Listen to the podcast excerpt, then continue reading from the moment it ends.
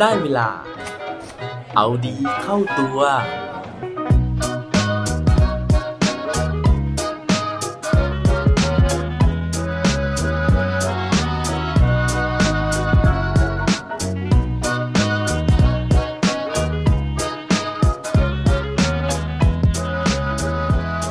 เราจะเอาใจใส่ไปเพื่ออะไรครับ สวัสดีครับ พบกับผมชัชวานแสงปรีดีกร และรายการเอาดีเข้าตัว รายการที่จะคอยมาหมั่นเติมวิตามินดีดด้วยเรื่องราวแล้วก็แรงบันดาลใจ เพื่อเพิ่มพลัง แล้วก็ภูมิต้านทานในการใช้ชีวิตให้กับพวกเราในทุกๆวัน วันนี้นะฮะผมอยากจะมาชวนคุยถึงเรื่องราวนะครับของความเอาใจใส่นะฮะ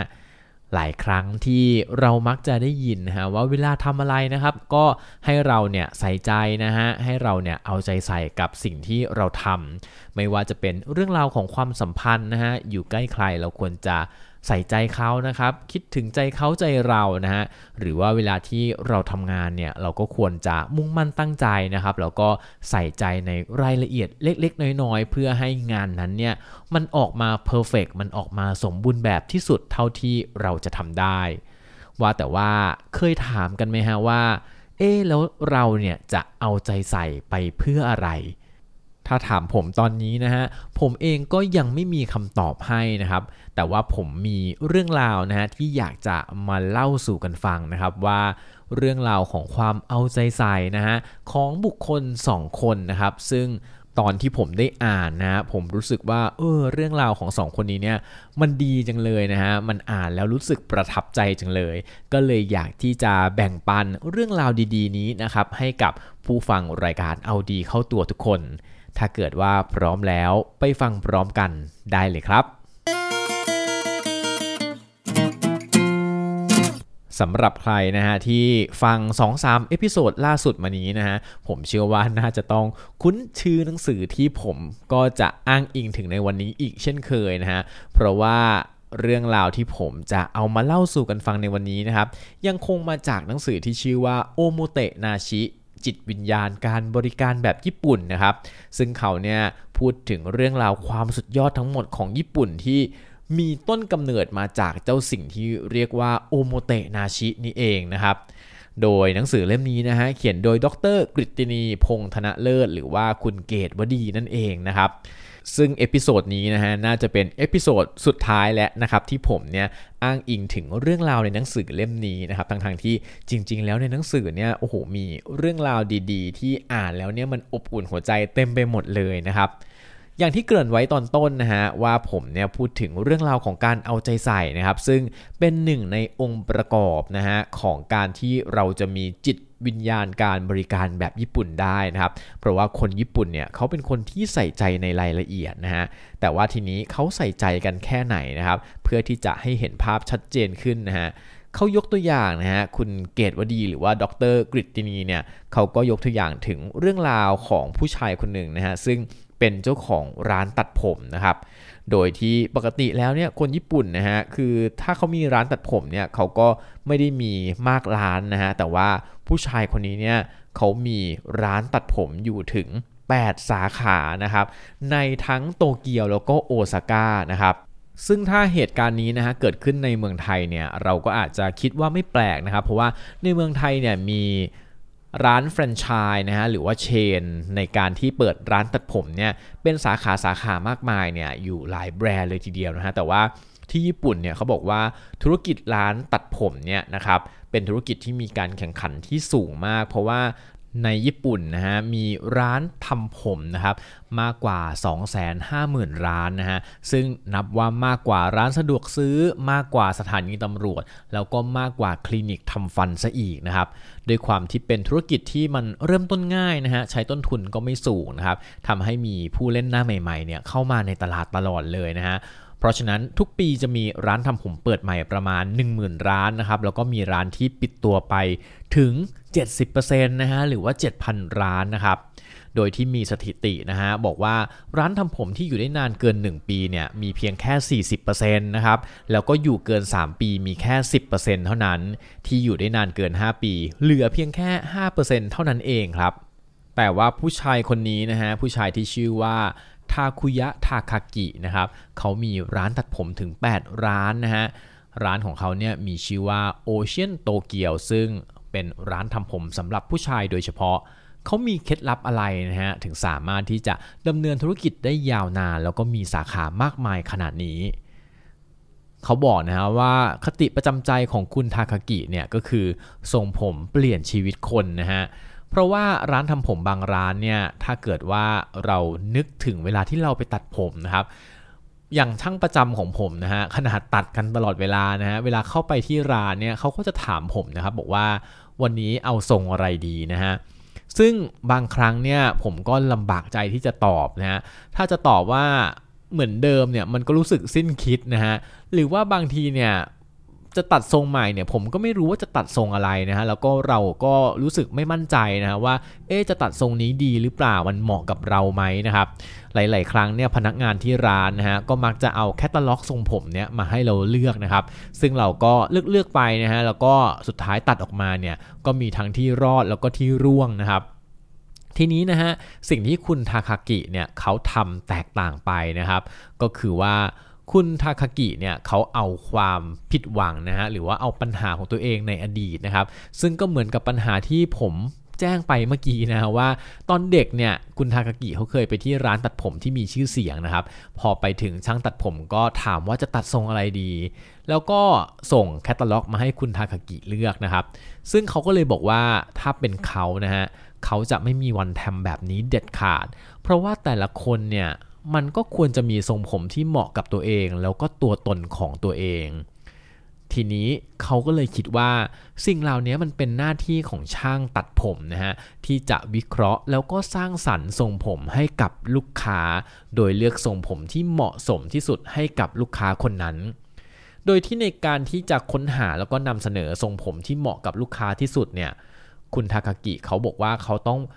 ผ่านการฝึกฝนอย่างหนักเลยนะฮะ แล้วก็เขาตั้งเป้าหมายนะครับว่าภายใน 5 วินาที เขาต้องสามารถวิเคราะห์ทรงผมที่เหมาะกับลูกค้าที่สุด ตลอดจนหาวิธีการในการพูดคุยที่จะเอาชนะใจลูกค้าให้ได้ คุณทากากินะฮะก็เลยฝึกโดยการฟังลูกค้าคุยกันครับ แล้วก็อาสาไปช่วยช่างทำผมคนอื่นเนี่ยทำสีหรือว่าตัดผม ขณะเดียวกันก็แอบมองว่าลูกค้าแต่ละคนแต่งตัวยังไง มีวิธีการพูดแบบไหน เวลาไปกินข้าวกับเพื่อนๆนะฮะที่เป็นเวลาส่วนตัวของเขา คุณทาคากิก็ยังสังเกตบุคลิกเพื่อนๆ รวมถึงลูกค้าโต๊ะข้างๆ ด้วยทีนี้พอยิ่งได้เห็นคนมากขึ้นมากขึ้นนะฮะ คุณทาคากิเขาก็เริ่มเห็นรูปแบบอะไรบางอย่าง ว่าคนประเภทนี้ บุคลิกแบบนี้นะฮะนิสัยใจคอแบบนี้นะฮะการพูดแบบนี้นะครับ แต่ละคนเนี่ยแม้จะได้เจอกันเพียงเสี้ยววินาที เขาก็จะเริ่มเรียนรู้ศึกษาจำได้ แล้วก็สร้างรูปแบบขึ้นมา จากนั้นเขาก็จะคิดต่อนะฮะว่าสิ่งที่ลูกค้าคนนี้แบบนี้เนี่ยต้องการคืออะไร แล้วจะทำยังไงที่จะทำให้ลูกค้าคนนี้ดีใจที่สุด โดยที่ไม่ได้มองว่าตัวเองมีหน้าที่แค่ตัดผมนะครับมีอยู่วันหนึ่งนะฮะ มีเด็ก ผู้ชายวัยรุ่นคนหนึ่งนะฮะอายุ 20 ปีเนี่ยเดินทางมาจากโตเกียวนะครับแล้วก็เดินทางมาที่ไม่ใช่เดินทางมาจากโตเกียวสิ เดินทางมาจากเกียวโตนะฮะ แล้วก็เดินทางมาที่โตเกียวเพื่อมาตัดผมกับเขานะครับ คุณทาคากิก็สังเกตนะฮะว่าเด็กหนุ่มคนนี้ไว้ผมด้านหน้ายาวปิดตาตลอดเวลาเหมือนปกปิดตัวเองจากคนอื่น แล้วก็มีบุคลิกที่ไม่ค่อยมั่นใจในตัวเองนะฮะ เขาก็เลยตัดสินใจนะฮะที่จะตัดผมด้านหน้าของเด็กคนนี้เนี่ยให้สั้นลงนะครับทำให้เด็กคนนี้ดูใบหน้าสว่างขึ้นนะฮะเด็กหนุ่มคนนั้นนะฮะพอได้เห็นตัวเองในกระจกนะฮะก็รู้สึกทึ่งนะครับ แล้วก็เดินออกจากร้านไปด้วยความมั่นใจยิ่งขึ้น คุณทากากินะเขาบอกว่าเขาเนี่ยตั้งใจทำให้ลูกค้าทุกคนมีความสุข ขณะเดียวกันเวลาที่เขาตัดผมเนี่ยเขาก็จะนึกถึง คนรักหรือว่าเพื่อนของลูกค้าไปด้วยนะฮะว่าทำยังไงที่จะให้คนเหล่านี้ชมลูกค้าคนนี้ ยิ่งลูกค้าได้รับคำชม ก็จะยิ่งมั่นใจแล้วก็อยากกลับมาตัดผมที่ร้านนี้อีก นอกจากนี้นะฮะเวลาที่เขามั่นใจนะฮะเขาก็จะบอกต่อนะครับว่าเฮ้ยไปตัดร้านนี้สิร้านนี้ตัดแล้วดีนะฮะซึ่งนั่นเนี่ยทำให้ร้านของเขาได้รับความนิยมนะฮะแล้วก็ได้รับการบอกต่อสูงมากๆนะครับ ลูกค้าบางคนมาบอกว่า พอคุณทาคากิตัดผมให้เนี่ย ตัวเองก็เริ่มเป็นที่รู้จักในโรงเรียนมากขึ้นนะฮะ บางคนบอกว่าพอเพื่อนชมก็รู้สึกดีใจมากๆ มีพลังงานมากขึ้นนะครับ บางคนยังบอกอีกนะฮะว่าพอตัดผมแล้วรู้สึกกระตือรือร้นขึ้นนะครับ แล้วก็มีความมั่นใจมากขึ้นเวลาไปทำงานเวลาไปสัมภาษณ์งานนะฮะแม้กระทั่งเจ้าของธุรกิจบางคนนะฮะก็ยังให้คุณทาคากิเนี่ยตัดผมให้กับลูกน้องของเขาด้วย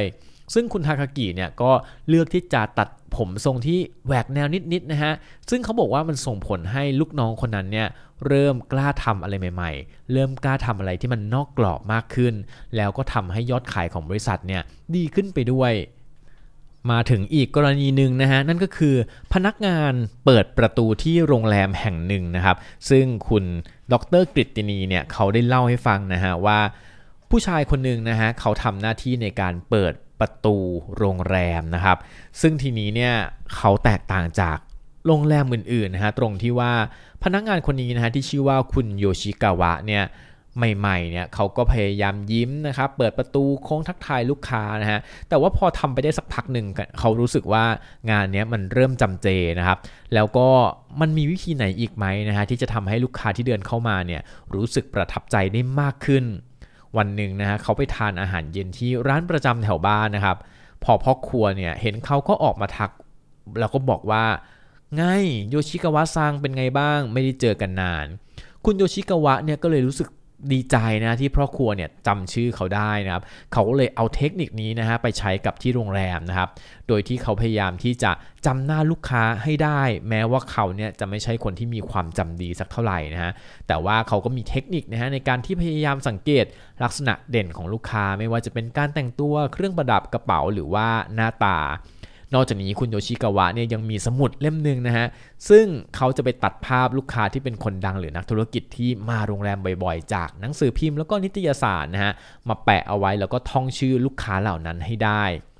นอกจากนี้เขายังมีสมุดอีกเล่มหนึ่งนะฮะ เอาไว้ใช้จดทะเบียนรถนะครับแล้วก็บางครั้งเนี่ยเขาจะแอบไปถามชื่อลูกค้ากับคนขับนะฮะ แล้วก็รีบจดใส่สมุด เวลาที่ลูกค้าคนนั้นกลับมาอีกครั้งหนึ่งเนี่ย เพียงแค่เห็นรถมาจอดหน้าโรงแรม คุณโยชิกาวะก็จะสามารถเปิดประตูแล้วก็กล่าวคำทักทาย พร้อมกับชื่อลูกค้าได้ทันที นั่นทำให้ลูกค้าบางคนเนี่ยถึงกับบอกนะฮะว่า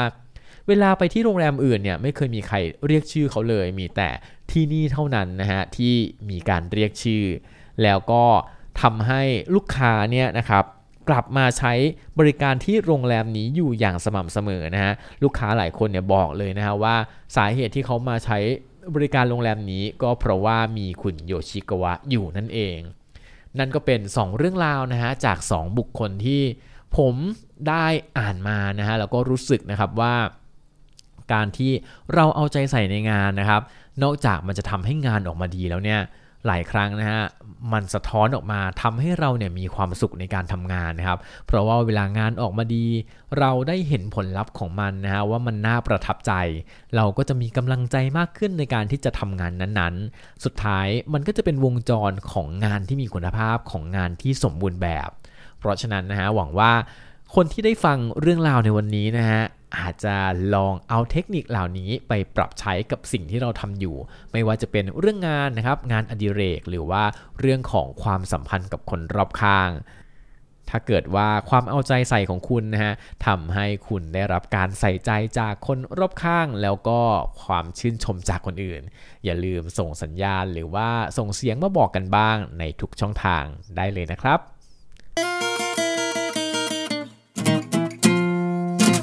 และปิดท้ายวันนี้ด้วยโคดดีโคดโดน เขาบอกไว้ว่า when you really pay attention everything is your teacher เมื่อคุณใส่ใจ คุณจะได้เรียนรู้ครับ อย่าลืมกลับมาเอาดีเข้าตัวกันได้ทุกวันจันทร์พุธศุกร์พร้อมกด subscribe ในทุกช่องทางที่คุณฟัง รวมถึงกดไลค์กดแชร์ เพื่อแบ่งปันเรื่องราวดีๆ ให้กับเพื่อนๆของคุณผ่านทุกช่องทางโซเชียลมีเดีย สุดท้ายนี้ขอให้วันนี้เป็นวันดีๆ ของพวกเราทุกคน สวัสดีครับ